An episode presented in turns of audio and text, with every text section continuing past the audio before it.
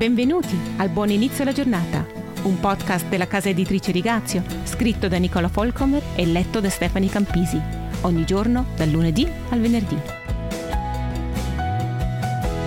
Buongiorno cari ascoltatori e cari ascoltatrici da Stefani Campisi con il podcast di Nicola Folcomer. Oggi vogliamo porci questa domanda. Gesù è un mito, la verità o un ibrido? Johanna, negli ultimi giorni il podcast riguardava la credibilità di Gesù. I giuristi esaminano sempre le prove in modo molto sobrio e approfondito.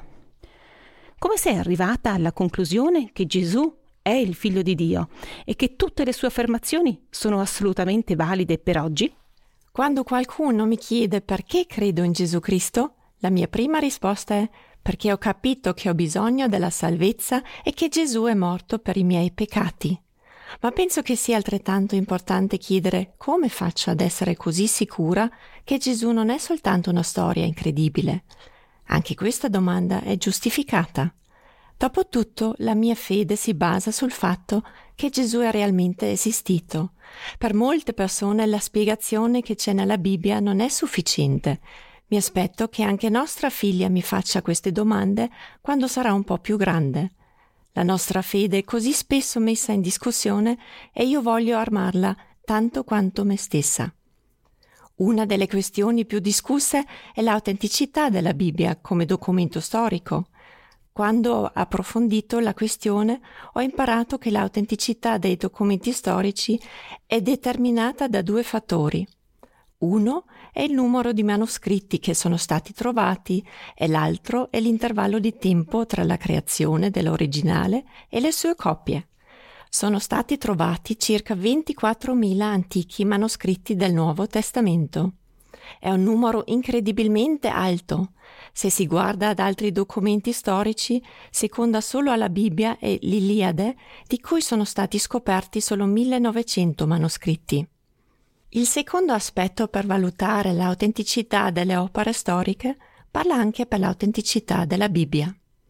Mentre l'intervallo di tempo tra l'originale e le copie si misura solitamente in secoli per la letteratura antica, ci sono solo anni o decenni tra i manoscritti originali del Nuovo Testamento e le sue copie. Anche questo parla chiaramente del fatto che la Bibbia non è un libro di fantasia, ma un libro storicamente autentico. Inoltre la Bibbia non è l'unico documento storico che ci parla di Gesù. Di particolare importanza sono le narrazioni di Flavio Giuseppe, uno storico romano ebraico che visse dal 37-38 d.C. fino probabilmente dopo il 100 d.C., nella sua opera Antichità ebraiche. Non era un credente, ma scrive quanto segue su Gesù. Intorno a questo tempo viveva Gesù, un uomo saggio, se lo si può chiamare uomo, era il Cristo. E anche se Pilato lo condannò alla morte di croce su istigazioni dei più nobili del nostro popolo, i suoi seguaci gli rimasero fedeli, perché apparve loro di nuovo vivo il terzo giorno, come i profeti inviati da Dio avevano annunciato in precedenza, questa e mille altre cose meravigliose su di lui. E ancora oggi esiste il popolo che si fa chiamare secondo il suo nome, cristiani.